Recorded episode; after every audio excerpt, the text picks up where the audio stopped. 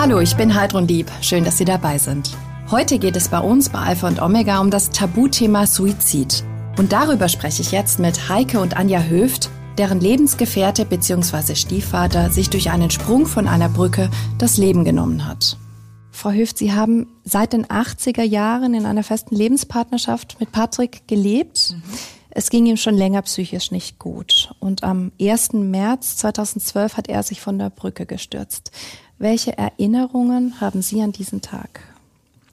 Also das wird man, glaube ich, in seinem Leben nie vergessen. Und das ist immer noch so, als wäre es gestern gewesen. Gerade die, die erste, der Tag an sich sowieso, aber die, die ersten paar Tage. Und an dem Morgen war es so, dass er aus dem Haus ging mit dem Gedanken, sich Hilfe zu suchen. Und ich war so erleichtert, weil ich habe noch gesagt, wir packen die Tasche und äh, ich helfe dir und ich komme dann ins Krankenhaus. Und er wusste ja, wo er hin konnte. Und ja, an, an dem Tag war ich voller Hoffnung. Und er ging und er hatte mich dann so eine Stunde später angerufen vom Handy aus. Ich konnte überhaupt nicht einschätzen, wo er war. Es war irgendwie sehr laut. Ich hatte das Gefühl, er war auf dem Bahnhof oder so, hat sich das angehört. Und dann hat er mir am Telefon eigentlich nur mitgeteilt, dass er jetzt springen wird. Und ich habe versucht, ihn davon abzuhalten, irgendwie zu sagen, dass er nach Hause kommen soll und dass wir ihn hel- ihm helfen. Und dann war das Telefon auf einmal tot und seitdem... Sie haben das Handy von Patrick von der Polizei orten lassen. Mhm. Die Polizei kam dann eine Stunde später zu Ihnen nach Hause, genau, und hat Ihnen gesagt, dass man das Auto gefunden hat und dass Augenzeugen ihn haben springen sehen. Mhm. Was war das für ein Moment für Sie? Das kann man nicht beschreiben, weil, wie gesagt, ich hätte niemals damit gerechnet, dass sowas passiert, weil, wie gesagt, die, die Hoffnung war da, dass er jetzt sich wirklich Hilfe sucht und, und dass wir das gemeinsam schaffen und die Probleme bewältigen können, auch das, was ihn belastet. Aber an der Stelle... Das war unfassbar, man, man findet keine Worte in dem Moment. Also ich weiß noch, wo die Polizei zu mir sagte, ob sie irgendjemanden anrufen können. Selbst da habe ich, ich wusste gar nicht, was ich, was ich darauf antworten soll, weil man ist einfach komplett fassungslos und schockiert und, und kann das eigentlich gar nicht begreifen. Ja. Ihr damals achtzehnjähriger Sohn hat mit Ihnen zusammen in der Wohnung gelebt. Sie haben ihn gleich informiert. Wie hat er denn reagiert? Also jetzt im Nachhinein muss ich sagen, er hat dann noch geschlafen, ich habe ihn geweckt und als er wach war, habe ich ihm das mitgeteilt und das war tatsächlich, heutzutage würde ich das oder würde ich das nie wieder so machen, weil er war, er hat geschrien, man konnte ihn gar nicht irgendwie äh, unter Kontrolle kriegen, weil er einfach, ja, er hat nur geschrien. Mhm. Ihre Mutter hat Sie angerufen. Wie gut erinnern Sie sich an dieses Telefonat? Ich werde, glaube ich, diesen ganzen Tag äh, nicht mehr vergessen. Also ihn habe ich in allen Einzelheiten abgespeichert. Und ich weiß noch, dass ich im Büro war und äh, der Anruf äh, von dir kam. Und es war absoluter Zufall. Eigentlich äh, hatte ich das äh, Handy sonst, ich hätte es eigentlich nicht gesehen. Aber irgendwie in dem Moment war es Zufall, dass ich gesehen habe, dass sie anruft, bin rangegangen. Und schon alleine an der Tonalität und das, was sie gesagt hat, war dann einfach, es war völlig klar, okay. Äh, es war, sie hat einfach nur gesagt, er ist gesprungen. Und ich habe es auch erst gar nicht richtig verstanden. Ich musste irgendwie dreimal nachfragen, um diese ganze Situation überhaupt einordnen zu können. Und dann, weiß ich noch, habe ich im Grunde umgeschaltet. Ich habe sofort alle meine sieben Sachen genommen, bin nach Hause gefahren. Und diese halbe Stunde Fahrt nach Hause kam mir auch vor wie ein ganzer Tag, weil ich einfach nur so schnell wie möglich einfach äh, zu meiner Mutter wollte und einfach, ja, einfach auch verstehen, was da jetzt gerade passiert ist, was nicht verstanden werden kann in der Sekunde und in dem Moment. Wie haben Sie Ihre Mutter und Ihren Bruder erlebt in dem Moment? Verhältnismäßig gefasst, als ich kam. Und ich habe auch festgestellt, es, wir waren alle unter Schock und die Informationslage war gar nicht klar. Weil einfach auch gar nicht klar war, ähm, wo ist es passiert, ähm, ist er geborgen worden, ist denn, also die ganzen Details, sage ich mal, oder auch jetzt überhaupt Klarheit zu schaffen, wie geht's jetzt weiter, da war, da war ganz viel äh, Unklarheit einfach da, dass ich als allererstes gesagt habe, okay, ich muss jetzt erstmal die Polizei anrufen und fragen, was überhaupt jetzt gerade der Stand ist. Ja. die Polizei hat Ihnen dann mitgeteilt, dass man den Leichnam gefunden hat? Ja, das war ja dann schon vierzehn Uhr. Das Ganze hat ja. sich ja morgens abgespielt, so gegen acht Uhr dreißig rum. Und äh, um vierzehn Uhr haben wir halt, also wir haben, die Polizei ging dann und wir haben nichts mehr gehört. Und dann um vierzehn Uhr kam dann mein Sohn und sagte, was ist denn jetzt hier los? Wieso erfahren wir nichts mehr? Und dann keimte bei ihm wieder Hoffnung auf. Es ja. ist nicht passiert, er lebt. Und das ist sicherlich nur ein Versehen. Und das, das ist alles wieder gut. Und dann hat sie dann nochmal die Polizei kontaktiert. Und da hieß es dann erst, sie haben ihn noch nicht gefunden und dann eine halbe Stunde später, wir haben das überhaupt nicht begreifen können, in welchem Kontext das stand. Und, und ähm, eine halbe Stunde später kam dann der Anruf, dass sie ihn jetzt geborgen hätten. Und somit die Sache tatsächlich so war, wie sie war, weil irgendwie hat man doch noch so einen leichten Hoffnungsschimmer gehabt. Vielleicht haben sie ihn verwechselt mit irgendjemandem oder keine Ahnung. Das hätte ja sein können, ne? Und ja. Und es, es war auch so, dass ich zur Polizei gesagt habe, bevor sie ihn geborgen haben, ich brauche diesen Anruf. Ich brauche den Anruf von ihnen, dass sie mir sagen, dass er es war, dass sie ihn zweifelsfrei identifizieren konnten und dass sie auch sagen können, dass er gestorben ist. Was hat die Gewissheit mit ihnen gemacht? Das war ein richtiger Schlag dann. Erst, weil es ist so, ich glaube, in allen von uns keimte noch so ein Prozent Hoffnung, dass es vielleicht doch irgendwie anders gelaufen ist, dass er vielleicht sogar überlebt hat. Und als dann der Anruf kam, ähm, ist eine so starke Gewissheit dann in einem gesackt, die dann so richtig einen Scherbenhaufen erstmal produziert hat, der auch lange gedauert, den wieder aufzukehren. Frau Höft, einen Monat vor dem Suizid gab es bereits einen Suizidversuch mhm. von Patrick. Hätten Sie jemals gedacht, dass es real ist, dass er sich wirklich töten würde? Nein. Also bis heute würde ich das nicht glauben, wenn das nicht passiert wäre, weil ich wirklich der Meinung war, es war ein Hilfeschrei, ja. Und wie gesagt, wir haben an der Stelle natürlich auch alle unsere Möglichkeiten eingeschaltet, die es gab. Er war dann ja auch in psychiatrischer Behandlung, stationär.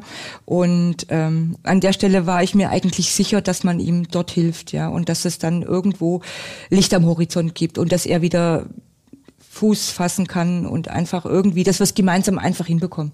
Also das war klar und er war sich unserer Unterstützung sicher. Also das haben wir ihm immer wieder versichert, dass er da nicht alleine steht. Und das war einfach so der Punkt, wo ich gesagt habe, okay, das war wahrscheinlich tatsächlich nur äh, ein, ein Hilfeschrei, um darauf aufmerksam zu machen, wie schlecht es ihm tatsächlich geht, ne, dass man das sehen kann. Wissen Sie denn, warum er den Schritt letzten Endes begangen hat? Hat er irgendeinen Abschiedsbrief hinterlassen? Nein, leider nicht. Das ist äh, ja, das ist sehr schade. Ich habe, ich habe äh, durch das Thema nimmt man natürlich andere Dinge auch wahr und ich, ich fand es tatsächlich sehr schade, dass wir keinen Abschiedsbrief hatten, weil irgendwie es war einfach so weg, als hätte er nie existiert und das ist ja und man hat natürlich auch tatsächlich weiß man nicht, was am Ende den Ausschlag gegeben hat, dass er das jetzt tatsächlich getan hat, was jetzt dann zu viel war an der Stelle. Das, das kann man jetzt nur noch interpretieren, aber wissen tun wir es natürlich nicht. Was hat es mit Ihnen gemacht? Ja, was hat das mit mir gemacht? Das ist eine gute Frage. Also wie gesagt, ähm ich sage immer so, so tief, so weit am Boden war ich noch nie in meinem Leben. Also das war schon das Schlimmste, was ich bis dato erlebt habe und was ich auch bewältigen musste. Und es war wirklich äh, ein Wahnsinnsschritt. Also das überhaupt, man wusste gar nicht, wo man anfangen sollte. Und wie gesagt, ähm, die Anja war mir natürlich eine ganz, ganz große Hilfe. Und sie war auch der Part, der sich mehr oder weniger auch um mich gekümmert hat. Und sie war wirklich stark an der Stelle. Und ich habe mich dann mit meinem Sohn beschäftigt. Und gemeinsam haben wir dann einfach versucht, irgendwie die ersten Tage allein zu überstehen. Weil wir haben nichts gegessen, nichts getrunken. Wir haben nichts, es, es ging nicht. Es, man war wie gelähmt, also viele, viele Tage. Mussten Sie stark sein für Ihre Mutter? Ja, und es war, es gab auch da wie so eine Art Schlüsselmoment. Ich wusste, als ich zur Tür hineingelaufen bin und die beiden gesehen habe, okay, ich, also ich habe nicht mehr zu Hause gewohnt. Das hat etwas den Abstand vergrößert und ich glaube, das hat mir auch geholfen. Und ich wusste einfach, ich muss jetzt funktionieren. Und es war sehr lange so, dass es sich angefühlt hat, wie jeden Tag in einem Albtraum aufzuwachen.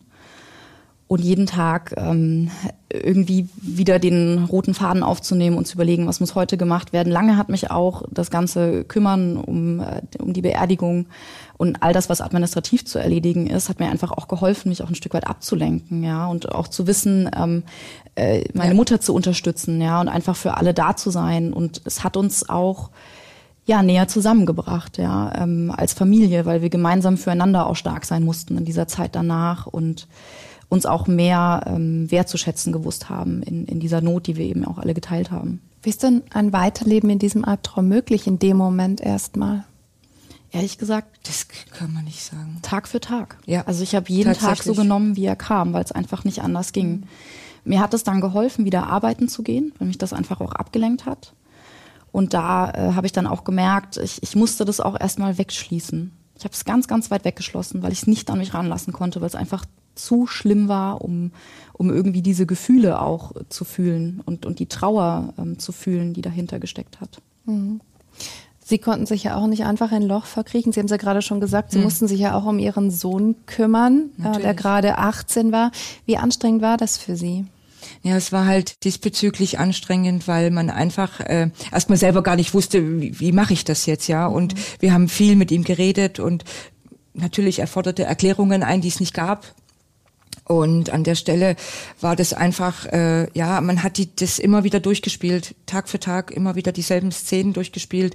Wie war der Ablauf, was ist wann passiert, einfach um irgendwie zu versuchen, zu verstehen überhaupt, was da passiert ist, ja. Und ähm, für ihn war das tatsächlich unbegreiflich. Also er hat das einfach überhaupt nicht verstanden. Und äh, da haben wir natürlich auch ganz schnell gemerkt, dass wir für ihn auch Hilfe brauchen, professionelle Hilfe, mhm. weil er, er, er hat überhaupt gar nicht mehr gewusst, wie er mit dem Leben klarkommen soll an der Stelle, weil mhm. er hat ihm gefehlt, er hatte eine enge Beziehung zu seinem Vater, sie haben viele Hobbys geteilt und ähm, an der Stelle war das natürlich, ja, war das für mich auch quasi, das ist wie so eine Abstufung. Sie hat sich um mich gekümmert und ich habe mich um ihn gekümmert, mhm. einfach damit wir irgendwie, damit der Kreis sich dann wieder schließt, ne? Mhm. Und so haben wir einfach, wie gesagt, von Tag zu Tag versucht, das hinzubekommen.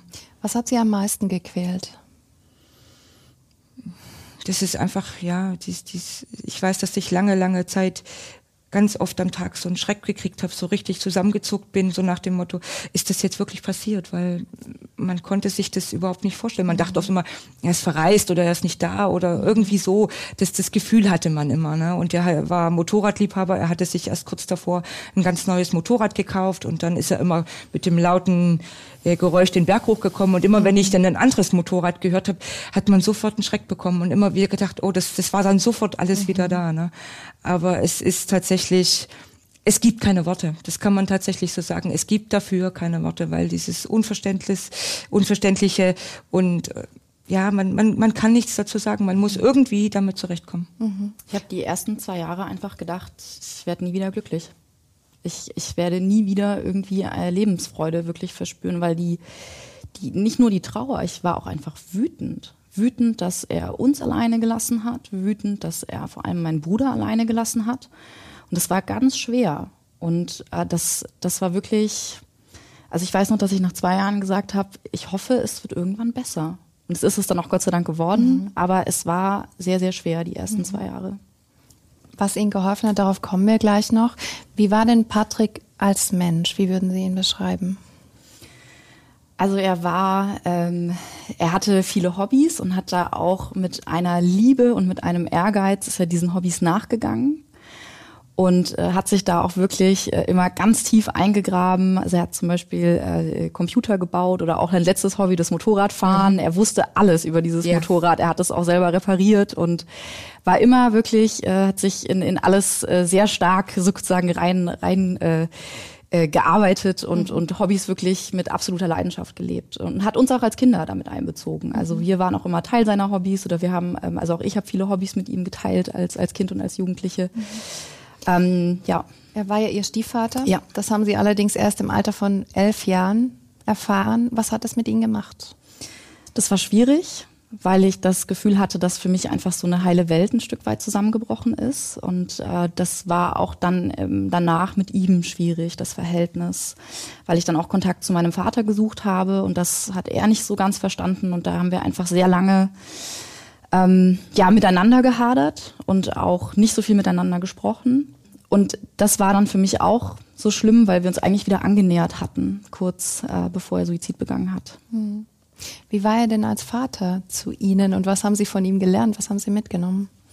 Also er war immer für mich da und hat äh, immer auch äh, versucht, sozusagen mich in seine Hobbys mitzunehmen oder auch Feuer zu entflammen in den Hobbys, die ich habe. Und was ist es zum Beispiel? Also heute ist es sehr klar der Sport und er war auf jeden Fall auf jeden Fall ein, ein zündender Gedanke, wenn er auch, äh, wenn es auch damals bei mir nicht ganz so gefruchtet hat. Ähm, aber wir haben zum Beispiel, wir sind zusammen äh, Inliner und Skateboard gefahren ähm, und das haben wir sehr gerne zusammen gemacht. Ähm, und er war eine sehr ehrgeizige Person und das habe ich auch von ihm gelernt. Also das habe ich von ihm mitgenommen, mhm. einfach wirklich an Dingen dran zu bleiben und mich ja etwas wirklich mit viel Leidenschaft zu widmen. Mhm. Sie haben uns erzählt, dass er auch psychische Schwankungen hatte. Wie hat sich das ausgewirkt und was hat das mit Ihnen gemacht? Ja, es war halt eben genau das, dass viele Dinge eben dann sehr exzessiv betrieben worden sind. Und dann wurden natürlich am Ende die Prioritäten einfach etwas verschoben. Und das ist natürlich im Familienalltag nicht immer so einfach, ne? Und dann hat man immer versucht, das irgendwie so zu auszubalancieren. Aber da entstehen dann eben einfach gewisse Ungerechtigkeiten, die natürlich an der Stelle nicht immer so einfach zu handeln waren, weil dann eben das Verständnis nicht ganz so da war und so weiter. Aber wie gesagt, äh, ja, ich denke, das ist wie in anderen Familien auch, ne? Das sind einfach so Sachen, die, die versucht man am Anfang einfach irgendwie zu, zu bearbeiten und, und, und sich da, da klarzukommen und die Sachen festzulegen, wer hat welche Aufgabe und so weiter. Und ja, aber wie gesagt, er war auch lange Fußballtrainer bei meinem Sohn und da war natürlich klar, dreimal die Woche Training, jedes Wochenende auf einem anderen Fußballplatz und so weiter und da brauchte man dann schon auch viel Verständnis für alles und dann mhm. musste aber im Gegenzug der Rest aber auch funktionieren mhm. und das sind einfach so Sachen, wo er dann eben, wie gesagt, wenn er für eine Sache gebrannt hat, dann war das eben sein Ein und Alles und ja. das hat er dann auch wirklich so gelebt. Ja, und er hat sich auch irgendwann Hilfe gesucht. Nach dem Suizid sind Sie in eine Selbsthilfegruppe gegangen. Mhm. Inwiefern hat Ihnen das geholfen? Also das war natürlich für mich tatsächlich meine größte Rettung an der Stelle, weil man, man sagt immer, hol dir Hilfe, hol dir Hilfe, aber man weiß eigentlich gar nicht, wo man hin soll, weil, wie gesagt, das ist nicht so einfach überhaupt, an welche Adresse wende ich mich jetzt? Gehe ich jetzt zum Psychiater, gehe ich zum Psychologen? Und ähm, an der Stelle sind wir dann ein paar Wochen später auf die Selbsthilfegruppe gekommen und ich muss sagen, das war natürlich ein so gutes Gefühl, sich im, in einem Kreis zu bewegen, wo wir in der Runde sitzen und zu wissen, dass jeder das gleiche Schicksal durchlebt hat und jeder weiß, wie es dem anderen geht, ohne dass man darüber reden muss, ja. Und das hat natürlich wahnsinnig gut getan. Das war einfach so, man wusste, man ist nicht alleine. Man mhm. fühlt sich wirklich sehr, sehr allein mit dem mhm. Thema und äh, man denkt so in dem Moment, das passiert jetzt wirklich nur mir, es, es gibt niemandem sonst, weil es einfach nicht thematisiert ist, ja. Und aber in dieser Selbsthilfegruppe, da darf jeder mhm. seine Sachen schildern und man hat das Verständnis der anderen und das wird gut geführt und das hat mir unheimlich gut getan. Sie haben gerade schon gesagt, Sie konnten nicht wirklich darüber sprechen, viele Jahre lang. Was glauben Sie, warum das so war? Warum haben Sie das so lange verdrängt? Ich habe das, es war immer ein Stück weit schambehaftet. Ich hatte auch immer das Gefühl, man wird ähm, abgestempelt, wenn man irgendwie sagt, man hat einen seiner Elternteile durch Suizid verloren und das, das wollte ich für mich irgendwie nicht. Und habe es deswegen sehr lange für mich behalten und war aber genauso, also mir hat auch, also man hat sich, man fühlt sich sowieso schon sehr unverstanden mit, mit diesem Schicksalsschlag.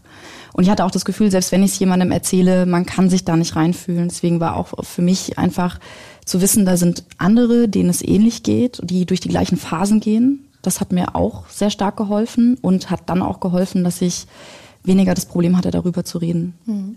Warum war das für Sie schambehaftet, das Thema? Ja, weil man immer das Gefühl bekommt, dass äh, dann ja was nicht gestimmt hat oder man macht sich gegebenenfalls oder ich habe mir Selbstvorwürfe auch gemacht. Hätte ich noch was ändern können, hätte ich netter zu ihm sein sollen, hätte ich das früher verstehen müssen, hätte ich sehen müssen, dass er da auch einfach ähm, jetzt wirklich ähm, ja nicht nur darüber spricht, sondern auch wirklich ähm, sich das Leben nimmt.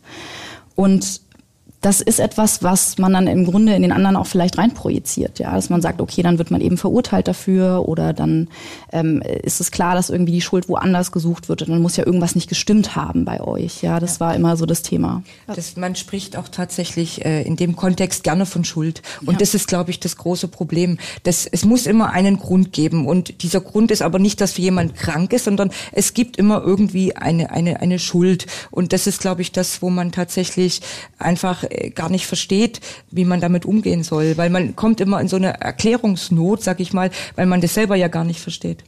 Aber es ist dann auch so eine Angst dabei, dass die anderen einen verurteilen, ja, dass man schuld genau, ist? Unbedingt. Ja. Hatten Sie Schuldgefühle? Nein, tatsächlich nicht, nein. Also wie gesagt, Schuldgefühle hatte ich nie, weil ich zu jedem Zeitpunkt gesagt habe, ich habe wirklich alles getan, was ich konnte, um ihn zu unterstützen. Mehr hätte kein Mensch der Welt tun können. Und deswegen kann ich tatsächlich da sagen, ich habe nicht das Gefühl, dass ich da von Schuld sprechen kann, gar nicht. Wie hat denn dieser harte Schnitt in Ihrem Leben Sie verändert? Ja, man ist tatsächlich jetzt einfach ähm, fokussierter. Also man kommt mehr so auf die elementaren Dinge zurück und man ist einfach ähm, in, in, der, in der Wahrnehmung der anderen Menschen ist man einfach jetzt etwas, wie soll ich sagen, man, man nimmt ganz anders wahr. Ja, also ich habe in meinem Umfeld auch Kollegen, denen es psychisch nicht gut geht, aber ich merke einfach, dass ich ein ganz anderes Verständnis dafür entwickelt habe, jetzt einfach, ohne das jetzt zu verurteilen, sondern zu sagen, hey, man braucht dafür Zeit und wichtig ist die richtige Adresse und so weiter und das hat schon was mit einem gemacht. Wenn jemand Selbsttötungsgedanken äußert, mit der Erfahrung, die Sie machen mussten, wie sollte man mit so etwas umgehen? Also ich würde tatsächlich ähm, denjenigen dann auch diese Selbsthilfegruppe empfehlen, weil das habe ich leider auch erst im Nachhinein erfahren, dass die auch eine eine Gruppe hatten mit für Angehörige, wo eben diese Absichten geäußert worden sind. Und da denke ich mir, hätte vielleicht mir auch noch was geholfen, irgendwie irgendwas aufzufangen an Informationen, um dann zu sagen, äh, da hätten wir ansetzen können, um vielleicht doch noch früher Hilfe einzufordern oder an der Stelle. Also das muss ich sagen, habe ich sehr bedauert, dass ich das nicht wusste, dass es das gibt. Mhm. Über Suizid wird ja sehr wenig gesprochen in unserer Gesellschaft. Dabei sterben täglich fünfundzwanzig Menschen im Schnitt. Das sind äh, mehr als äh, Tote durch Verkehrsunfälle, Gewalttaten, Drogen und AIDS zusammen. Warum, glauben Sie, spricht man so wenig offen darüber? Das Thema ist gesellschaftlich schambehaftet, weil es natürlich etwas ist. Also das Leben ist unser höchstes Gut, was wir als das Wichtigste überhaupt erachten. Wir tun alles dafür, dass wir länger leben, dass wir gesund bleiben. Und wenn jemand die Entscheidung für sich trifft, zu gehen, dann ist, fällt das schwer zu akzeptieren, weil man für sich selbst diesen Standpunkt meist nicht hat oder das gesellschaftlich nicht anerkannt ist, diese Entscheidung für sich zu treffen. Und deswegen ist das Ganze dann auch ein Stück weit stigmatisiert. Die Medien berichten ja auch tatsächlich in der Regel nicht darüber, außer es ist eine Person des öffentlichen Lebens. Denn Studien haben tatsächlich gezeigt, wenn man darüber berichtet, dann folgen oft Nachahmungstaten und das soll natürlich vermieden werden. Was würden Sie sich denn wünschen, wie die Gesellschaft mit Suizid umgehen sollte? Ich weiß nicht, ob man das jetzt auf das Thema Suizid festmachen sollte, sondern eher auf die Dinge, die vorher passieren. Ich denke, dass da geht es ganz viel um Depressionen und um, um andere Ängste. Und ich denke, da muss der Fokus einfach drauf gelegt werden, dass man viel früher erkennt, wie schlecht es demjenigen tatsächlich geht und dass man das nicht abtut und irgendwie zu früh aufgibt oder einfach auch, dass die Ärzte eben dann, wie es bei uns war, ihn gegen ärztlichen Rat, äh, dann, er konnte sich selber entlassen. Und ich denke, denke das, äh, da müsste man einfach genauer hinschauen. Das wäre tatsächlich wichtig, weil wenn es dann mal so weit ist, ist es das eh schon vorbei. Aber wie gesagt, im Vorfeld finde ich das so wichtig, weil genau die die Beobachtungen, die da passieren, die muss man tatsächlich gut wahrnehmen und da mhm. wirklich den Fokus drauf legen. Jetzt für die Angehörigen, die das selbst erlebt haben, so wie Sie, ähm, Sie haben auch versucht, dann einen Therapieplatz zu finden, mhm. um das verarbeiten zu können. Welche Erfahrungen haben Sie denn bei der Suche nach einem Therapeuten gemacht? Also ich wollte ja als erstes für meinen Sohn ganz dringend einen einen Platz und ähm, ich wollte ihn unbedingt in ein Krankenhaus geben, wo er tatsächlich eine längere Zeit auch bleiben konnte. Da ging es damals um eine ambulante Betreuung tagtäglich für vier Wochen, aber dafür bräuchte ich eben ein, eine Überweisung oder eine Einweisung von einem Psychiater und es war ein Unding, einen Psychiatertermin zu bekommen. Überall, wo ich angerufen habe, mindestens drei Monate Wartezeit und länger und dann hatte ich eine Psychiaterin gefunden, die hat dann wirklich aufgrund meiner Geschichte mich in der Mittagspause dann dorthin bestellt mit meinem Sohn. Und die hat sofort erkannt, welches Problem da vorlag und dass der Philipp dringend Hilfe braucht. Und sie hat mir dann diese Einweisung gegeben. Und dann musste ich wieder warten, bis ich dann diesen Platz im Krankenhaus bekam, was wieder um Wochen, wo es um Wochen ging. Und da hatte ich dann wiederum aber auch Glück, wo ich sagen muss, da hat dann ein Patient abgesagt und wir haben diesen Termin bekommen und ich war so glücklich. Und als wir dann endlich in diesem Krankenhaus waren und alles war besprochen, sagte der Arzt, nee, eigentlich müsste er in eine jugendpsychiatrische Einrichtung, wo ich wieder hätte Wochen warten müssen. Ja. Und da habe ich dann gesagt, nee, also jetzt muss also man... Man braucht dringend ja, Hilfe und es ja. ist einfach schwierig. Und jeder schiebt von einem auf den anderen ja. und das ist schon irgendwie ja. sehr, sehr schwierig. Wenn Sie Patrick nochmal begegnen könnten, was würden Sie ihm sagen? Ich würde ihm sagen, dass es okay ist und dass, dass ähm, ich ihm für meinen Teil auch verziehen habe und dass er auch meine Empathie hat, diesen Weg gegangen zu sein. Was wäre Ihnen wichtig? Dass er einfach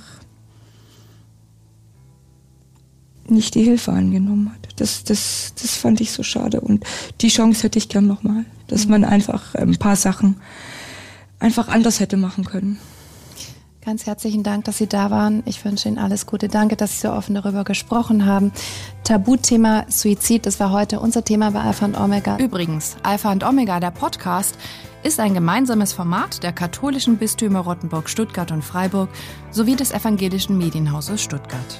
Zu sehen sind die Sendungen auf den privaten Fernsehsendern in Baden-Württemberg, auf Bibel T V und auf YouTube. Weitere Infos finden Sie unter kirchenfernsehen punkt de und keb dash t v punkt de. Wenn Sie Fragen, Wünsche oder Feedback haben, schreiben Sie uns gerne an info at kirchenfernsehen punkt de.